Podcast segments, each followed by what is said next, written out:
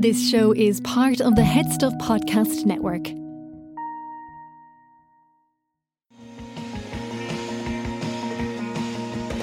Hello, hello, hello, and welcome to I Know That Face Redux, a special version of the I Know That Face podcast exclusively for Headstuff Plus subscribers. I'm Stephen Porzio.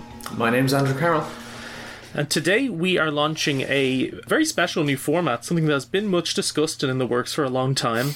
It's uh, Stars for Rent. And Andrew, you originated this idea. Um, can you tell us what it is and um, maybe a bit of your thinking behind it? Yeah, um, I don't know what my thinking behind it was. I know that it was I, I had come up with a good name, and um, I was just curious as to why stars like leading men and women like Ethan Hawke or say Idris Elba or Samuel L. Jackson or um, weirder ones like Jennifer Garner um, or Denzel Washington would end up doing kind of uh, these films that you'd catch on like um, action movies now. You know that channel on Yeah. like y- your TV or whatever. Um, and like it a case of like you know we've all we've all been in a, t- in a tough position every now and again, you know, but it's different for leading men and women who are mostly all quite wealthy and famous. So it's like you know was did they need a new pool for the house? Did um did that extension need to come in? Is, the, is there massive massive gambling debts involved? So I was just curious as to why they pick some a genre that's often seen as kind of lowbrow and many people would say beneath them, um, and often those films end up being more work physically, um, more so than maybe more so than emotionally sometimes. Although I think that can balance it out, um, considering a lot of these stories involve people. Um, you know, uh, taking revenge on the gangsters that killed their wife or child or rescuing a kidnapped son or daughter. And so I guess I was just curious as to like, did they think this was going to be easy when they um start when they started doing it?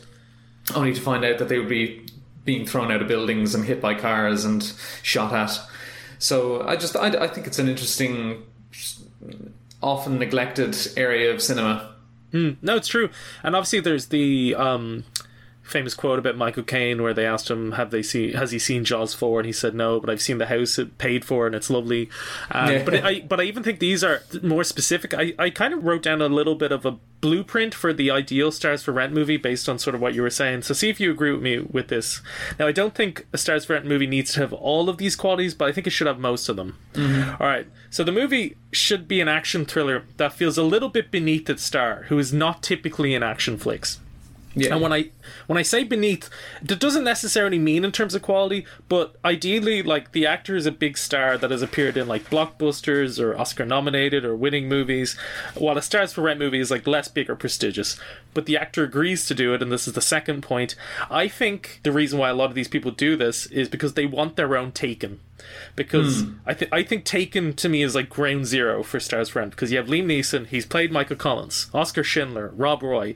He agrees to do this very straightforward action thriller about like a retired CIA man whose daughter is kidnapped while traveling and he has to use a special set of skills to save her. It not only makes its budget back eight times over at the box office, it's a huge DVD movie. It catapults Neeson to a new level of fame, introduces him to this whole new audience, and basically reinvigorates his career. Like he becomes like a straight up A-lister action hero, which he basically still is now. Like hmm, yeah. I, f- I found a few of his like recent Taken S offerings a little rough.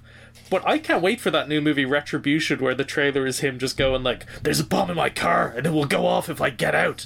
Um, so I think every Stars for an actor is looking for their Taken, and it also should be said that Europa Corps or Corp, which was co-founded by Luc Besson, uh, who produced Taken, have produced some major Stars for Rent movies. I'd say like Columbiana with Zoe Saldana. Lockout with Guy Pearce and Three Days to Kill with Kevin Costner, which I, I would I would all classify as stars for rent. Absolutely, yeah. Um, I would also say the vast majority of stars for rent contenders I compiled are mostly built around one star. They're they're they're not really ensemble or buddy movies. Yeah, very They much have so. one one lead actor who might be surrounded by some acting heavyweights, but for the most part, it's like one person's face on the cover, and they're usually holding a gun, or there's some other gun accoutrement as part of the yeah. poster. Yeah. Um, this is a little bit more of a gray area, but I would I would say for the most part, these movies don't have much of a signature director style or auteur sensibility. Like Christopher Nolan, David Fincher, Kathryn Bigelow, people of that caliber aren't being hired to make these. Maybe Yeah. They cost too much to hire. Maybe they're not just drawn to it. Maybe the producers or stars would rather hire someone less well regarded who they can control. But most of these films are made by international directors trying to make it in Hollywood, people who may have worked in other areas of filmmaking and want to give directing a shot, or people that I would call kind of journeymen. And I, and I don't mean that as a slight. Like some of these people have made great work, like Roger Donaldson, Philip Noyce, McG, but they're they're maybe not as consistent in terms of quality as people you might dub auteurs, and they might not have the unique, identifiable style that you would associate with an auteur. Only exception to this I can think of: Christopher McQuarrie directed the Tom Cruise motion picture Jack Reacher, and Anton Fuqua uh, made the Denzel Washington led Equalizer. I would call them auteurs and those stars for rep movies, but they are also the best stars for rep movies. So you can tell they're literally elevating the concept with them. Yeah, yeah. Um, I'd also like to highlight The American, the the George Clooney as a hitman in Italy movie, which has all the elements of being a Stars Fret movie, except it was made by the the quite good director Anton Corbijn, who told the story in this very meditative, realistic style that was still very emotional and tense, but it was more like a Jean Pierre Melville movie, like less focused on action than character. And I love The American for that, but like it got like a D minus cinema score because casual cinema goers were like, "Where's the shootouts, man?" Yeah, yeah. Um, so that can also be the problem of hiring an auteur to make a Stars Fret movie. Maybe their tastes don't necessarily align with producer or audience expectations. Um, so that's that's I think that's kind of the bible for Stars for Rent. Anything else you'd like to add, or you you think I missed out on? No, I think you've got it pretty solidly there. Yeah. Brilliant. Um, so the first one we're going to talk about is 24 Hours to Live, uh, starring Ethan Hawke. Um, solid, kind of odd movie. Um, before we get Yeah. into it, I want, um, what are your thoughts on Ethan Hawke in general? Do do you like him? I do like him, yeah. Um, now, I will um, add to that just as like I love First Reformed. That's my favorite of his movies. But I gen- I generally wouldn't seek out an Ethan Hawke movie at the cinema. Interesting. Okay. Yeah. Um, like I've seen, um, I haven't seen Dead Poets Society. I've seen Hamlet, um, and um, I've seen the first Before movie, Before Sunrise, I think it is. Um, uh, I've seen Sinister, um, and that's about it. That's about that's where my Ethan Hawke expertise sort of begins and ends. Um, Interesting. Okay. yeah, he's. Um, I like him as an actor. I think he's very good. Um, but he, for whatever reason, wouldn't be one of my favorites. Yeah, he's kind of one of mine. Uh, I never really thought about it. Then I was thinking about Ethan Hawke. I'm like, man, he kind of is everything I want in a person. In that, I think he's got very good taste in terms of what projects he takes on and the people he works with. I admire that he's this sort of truly creative person and that like he writes and directs movies and TV too, as well as acting them. He makes documentaries. He's written novels. Um, I thought the historical drama western show, The Good Lord Bird, which he co-created and starred in, was really great. and I've was heard that, really, yeah. really underseen. Um, I like that he's kind of a strong advocate for cinema too. Um, he's been, just been in a lot of movies that are quite important to me. I've, to my shame, I've actually weirdly never seen the before Sunset Trilogy. It seems like something I'd be really into. I, I don't know why I haven't, but um, he is in a number of movies that are very important to me. Like uh, I love Gattaca. I love Before the Devil Knows You're Dead, the final Sidney Lumet film. Um, Boyhood, I think is amazing. Uh, Predestination, which I think is one of the like best um, hidden gem sci-fi movies of the last couple of years. First Reform's amazing. Um, he also had that small but key role at the top of The Northman recently. um, and also just does a lot of cool genre movies like um, Training Day, The Purge, Sinister, The Black Phone, Daybreakers. Oh, yeah. Um, Daybreakers is fun. Brooklyn's Finest, which is he does with Fuqua a couple years later after Training Day, where he basically plays the Denzel Washington part, which is kind of cool. Um, Good Kill, I think, is an underrated movie. Uh, the lovely rom com Maggie's Plan with uh, Woman of the Moment, Greta Gerwig, is a great Yeah, little I was looking at that Wikipedia page today. Um, and I, I think he's been around forever. And like he was a teen actor when he was in like Dead Poet Society and like White Fang, and back then I think he had a very cute and soft vibe. But he's aged since then. Like he's rocking the stubble and he's got the the flecks of grey in his hair lately. He's got more lines in his face. I feel like his voice has gone a bit deeper too. And I think all of that has given him more heft and presence and weight as an actor. Hmm. And I, I I just think the longer he's worked, the more skilled and versatile he's become. And also he's I Maya, yeah. he's Maya Hawke's daddy, which is cool. That's very true. Yeah, yeah. I love her. So, 24 Hours to Live. Do you, do you have the plot for this? I forgot do, to ask yeah, ahead. yeah. Great. Travis Conrad, played by Ethan Hawke, is a former Marine turned assassin, mourning the death of his wife and son a year previously. On their anniversary, he is approached by his handler Jim, played by Peaky Blinders' Paul Anderson, and asked to eliminate a witness to war crimes under Interpol's protection in South Africa. Travis agrees, but is killed after coming into conflict with Interpol agent Lynn Bissett, played by Xu Qing.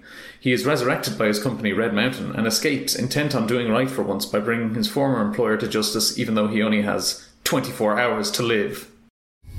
My name is Travis Conrad. I gave my entire life to the agency. Until they betrayed me.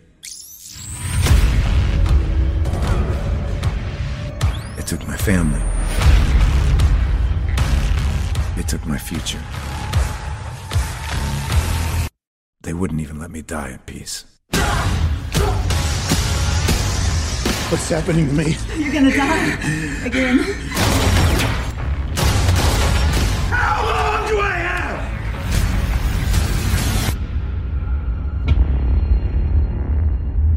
You have less than 24 hours to live. Mr. Conrad. Finish one last job, and you'll live to see tomorrow. You have no idea what you've done. I'm gonna come at you with everything I've got. Yeah, so it's a weird film, right? It is very weird. Yeah, it's but very it's kind strange. of not weird enough in that hmm. it's Yeah, it leaves the whole 24 hours to live experimental resurrection procedure completely unexplained. There's there was probably a bit more material in there about why they did it, and you know the the human cost of um, them doing it yeah, is what he's trying to write after he comes back from the dead, and it's very odd. Yeah, it's kind of like they took a sci-fi story that was more high concept and they sort of shoved it into the kind of stars for rent locker where it's like, oh, it does have Ethan Hawke and a gun. We're going to stress that over everything. Whereas, like, Yeah. I actually would like to get an insight into the human experimentation, who the company Ethan Hawke works for, what their end goal is with the experimentation. Um, all that's very brushed over. Yeah, I was watching it the whole time, and I was like, had this been made in like Korea or China, um, and maybe it was just because Xu Qing is in it, but I was like, this would have made like 200 million won at the box office and won like several awards at like the Blue Dragon Film Festival or something like that. It just would have been a really like much better, much meaner and much better made action film. Uh, in Korea, and I like this movie, you know, well enough, but I, I know that it was a missed opportunity that some some um, Korean screenwriter was probably kicking themselves that they hadn't come up with this. It's funny you said that because the movie it reminded me a lot of was Manhunt, the uh, John Woo movie, which we talked about in our J- Jun Kunimura episode. Not In that- stupid enough. Not It's stupid like- enough. Yeah, it's about like science, um, scientific experiments, and there's like a conspiracy plot. But the movie also isn't really about that stuff, which is really interesting. And it also has like a um, villainous boss character who, just the minute you showed up, you're like, bad man, don't it's like the, him. The twirly mustache, yeah. In this one, it's Liam Cunningham Mm. and uh, Paul Anderson. Paul Anderson. Every time I see him in something that isn't Peaky Blinders, it it, it just he. I know he's a very transformative actor. Like he always plays like he's like the geek in Nightmare Alley, the Guillermo del Toro movie. We don't really see him properly. He's in Peaky Blinders where he has the beard. and He's like, "All right, I'm Arthur Shelby." And when he's not looking like that, where he just talks normally, I'm like, ah, feels like you need a beard, man, or something, or you need to be doing the, the Arthur Shelby voice. Good actor though. But um, yeah, but Liam Cunningham, um, very bland character in this very And um, also just not in it that much. It feels like he's part of the scenery and he's the least interesting part of the scenery because he's just surrounded by all this, all these like CGI screens, like he's in a, an iron, an, a lab in Iron Man or something. Hmm. Yes. I will say though, I thought Ethan Hawke was very solid in this movie. Yeah, is that a weird Yeah. thing to say? Yeah, because like for one, like I think you totally buy him as this super assassin, like the way he Hmm. carries himself in action scenes. I thought the best scene in the movie was early on when his character Travis Conrad um, is in the bar. And he realizes he's being tailed, so he walks towards the toilets but goes into the women's. But the people tailing him go into the men's, assuming he went in there. Hmm. And he locks them in, and while they're shouting to be let out, he concocts this like homemade smoke grenade out of all like the cleaning products left in a closet near the the bar um in the bar near the toilets. And he opens the door for the men's pretending to be real apologetic being like oh i'm so sorry so sorry about that. But then he just throws the smoke grenade into the toilets and locks the door again. And it's, it's all done in like this one or, or like a, a bunch of long takes. And it really does feel like it's second nature to this character to be able to do all this and like use all his like resources to his advantages. Like I, I you immediately buy him as you know being a bit tasty in a fight. You know, Yeah, yeah. um, and I, I also think it, he makes it believable that his character has not just got the muscle but also the smarts to get what he wants because like he's assigned to steal this information off this uh, female Interpol agent and killer but he needs to track her down so he goes to her apartment and she's not there but her mother and her son is. And he tells him he's an old college friend and they're a bit suspicious of him but he makes the family feel just comfortable enough with him by bonding with the kid who's into Marvel that they reveal where the Interpol agent is and then he meets the Interpol agent in an airport bar and manages. This bit kind of confused me. Like, it, it's true the agency, but does he trick her into thinking her flight is cancelled, or does he actually cancel her flight? I'm not entirely sure. From what I remember, I think he actually cancels it. That's pretty big for uh, M- Michael O'Leary. That wouldn't be happening on his watch. you know what I mean? But um, he's like, "Oh, this airport food's terrible. Want to go to a real restaurant?" Where he and then they go to the restaurant. and He ends up seducing her, and he's like charming and slick enough that you buy it, hmm. which is I think is sort of the benefit of getting like an actor of his dramatic caliber in this role as opposed to someone like Sylvester Stallone or Vin Diesel, where I feel like their skills lie more in the action set piece stuff than the the talking intrigue stuff. You know? Yeah, yeah. I'm just not really sure why they needed that sci-fi doohickey gimmick at all. They could have just done a crank and filled him full of poison, you know? Yeah, yeah. Um, it's a big one, and it's very heavy because it's all about like African villages being used as human guinea pigs, Yeah. and but then also they're not really characters in the movie that much. Like, Yeah. there's the part in the movie where he kind of he goes to visit an old friend, and they they end up doing this sort of rebellion against was it Red Mountain? Mm. Him and the the, the, the the people of um the village that were impacted, but um, it's just one set piece Yeah. doesn't really feel like um I don't know fully satisfying. Yeah, yeah. Um, and it's like I think if you didn't know anything, and I mean anything about this movie going into it, then Travis dying half an hour into the film would come as a real shock and make the last hour of the film more propulsive. But if you take a step back and look, you'd see that it's really just no different from any other action film with a time limit, like Crank or um, yeah. um, I don't know. Maybe there's another one called Twenty Four Hours to Die. I can't think of any other examples right now. Yeah, Crank Kate. Um, is oh, there yeah, one called Kate, yeah. Jolt? Is that one with Kate Beckinsale? I feel like that's similar. I, it's like a Prime Video action movie. Maybe, I think. yeah. I was also kind of impressed at how much of a bad dude Hawke's character Travis is at the start of the movie, because while also being the lead character, because he's having this banter with this Interpol agent woman's kid, but he's also planning to kill that kid's mother Yeah. while it's happening, and we see these pretty well done and like nightmarish flashback scenes when like Travis's life is flashing before his eyes. That like Travis has killed loads of people in, his, in the past, and I think even though he decides in the spur of the moment not to kill this Interpol agent, much to his own detriment we literally see him like thinking about it and like how he would do it. Um, but I think Hawke also makes us buy how I think because of the extraordinary circumstances his character is put under, and also this like recent tragedy in his past and the way he's haunted by what he's done in his job and how he put his job over his family, that he does this complete 180 and becomes this force for good. And um, I think you kind of buy it. Yeah, Yeah, yeah. yeah. Do, what did you think of the action stuff in this movie? I thought it was mostly pretty good. Um, I thought it was solid. I enjoyed it when they were being chased or people were being blown away by sniper, by uh, a sniper, um, or the gunfights or whatever. I thought it was pretty well put together and competent. Um, now, I don't think there was anything super extraordinary uh, going on, but um, it's no John Wick, but it's also no Taken Two. You know? Yeah, it's true. I thought that there was a um as much as guns terrify me in real life, I'm always um I love in, in movies where people get shot and they kind of fly back a little. Like, it's just always a visual I think or like they fly back and like hit a window. Yeah. Plane recently the Gerard Butler movie had great shootouts for that reason. Um obviously you think of Heat, you know, or like Black Hat, like the Michael Mann, um he, I think he's the king of this. Um I mentioned Manhunt the whole time I was getting kind of John Woo vibes. I really like the bit where um, the Interpol agent lady has Ethan Hawke um, at gunpoint, and he's like putting his hand up, and then a car goes by, and then he immediately like drops into a Yeah. roll and like takes a shot. And all that stuff kind of reminded me of John Woo, and it turned out that like the director of this movie, Brian Smrz, um, he has worked with John Woo a bunch, and also Tom Cruise, and on multiple superhero films. So I think he he knows how to like craft a pretty exciting action scene, and um, yeah, it gave me kind of John Woo vibes just because I thought the, the the the blocking and the choreographing, and then the sort of slow mo and the gunplay, that whole thing with the fishes Yeah, yeah. towards the end, uh, um, reminded me kind of of the way John Woo uses doves. yeah, because Um, yeah, 'cause Rutger Hauer is talking about fishes being able to see a man's soul at the start of the movie. yeah, yeah. That's a, there's another waste waste in this film. Film actually bad enough At to least- waste Liam Cunningham, but Rutger Hauer as well. He at least he does get that kind of cool moment where he he drops the two people who sent to Yeah, kill him. The beach, yeah. bu- the beach bum with a shotgun segment. yeah, yeah. It gave me. It was reminding me of Hobo with a shotgun. I was like, that's a good movie.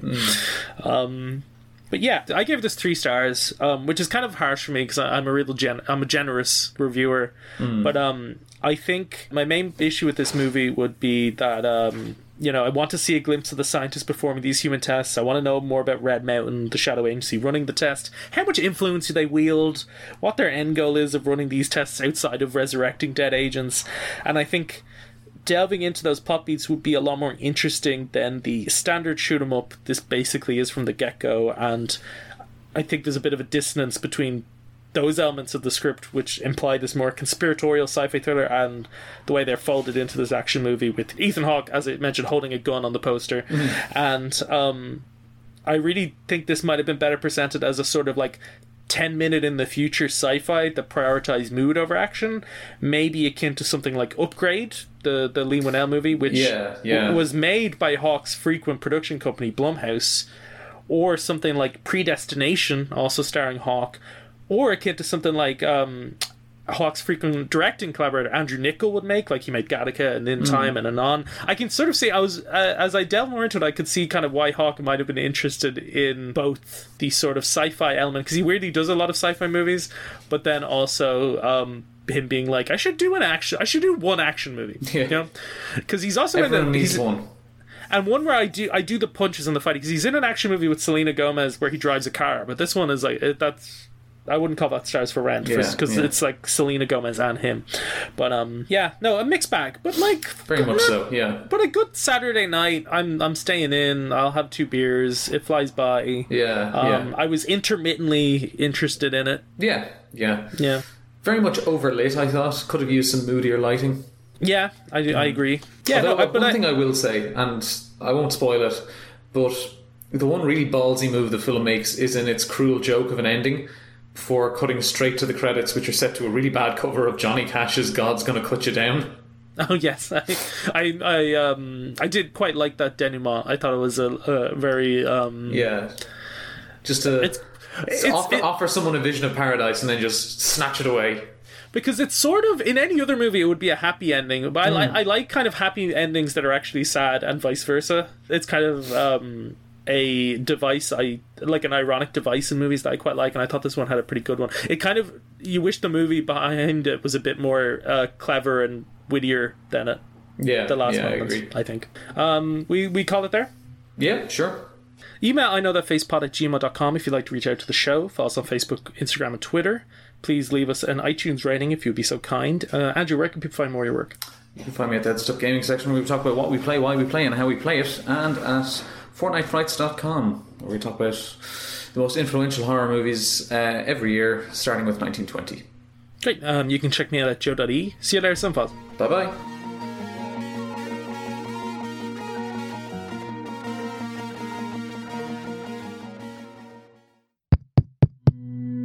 This show is part of the Head Stuff Podcast Network, a hub for the creative and the curious. Shows are produced in association with Headstuff and the Podcast Studios Dublin. Find out more or become a member at headstuffpodcasts.com.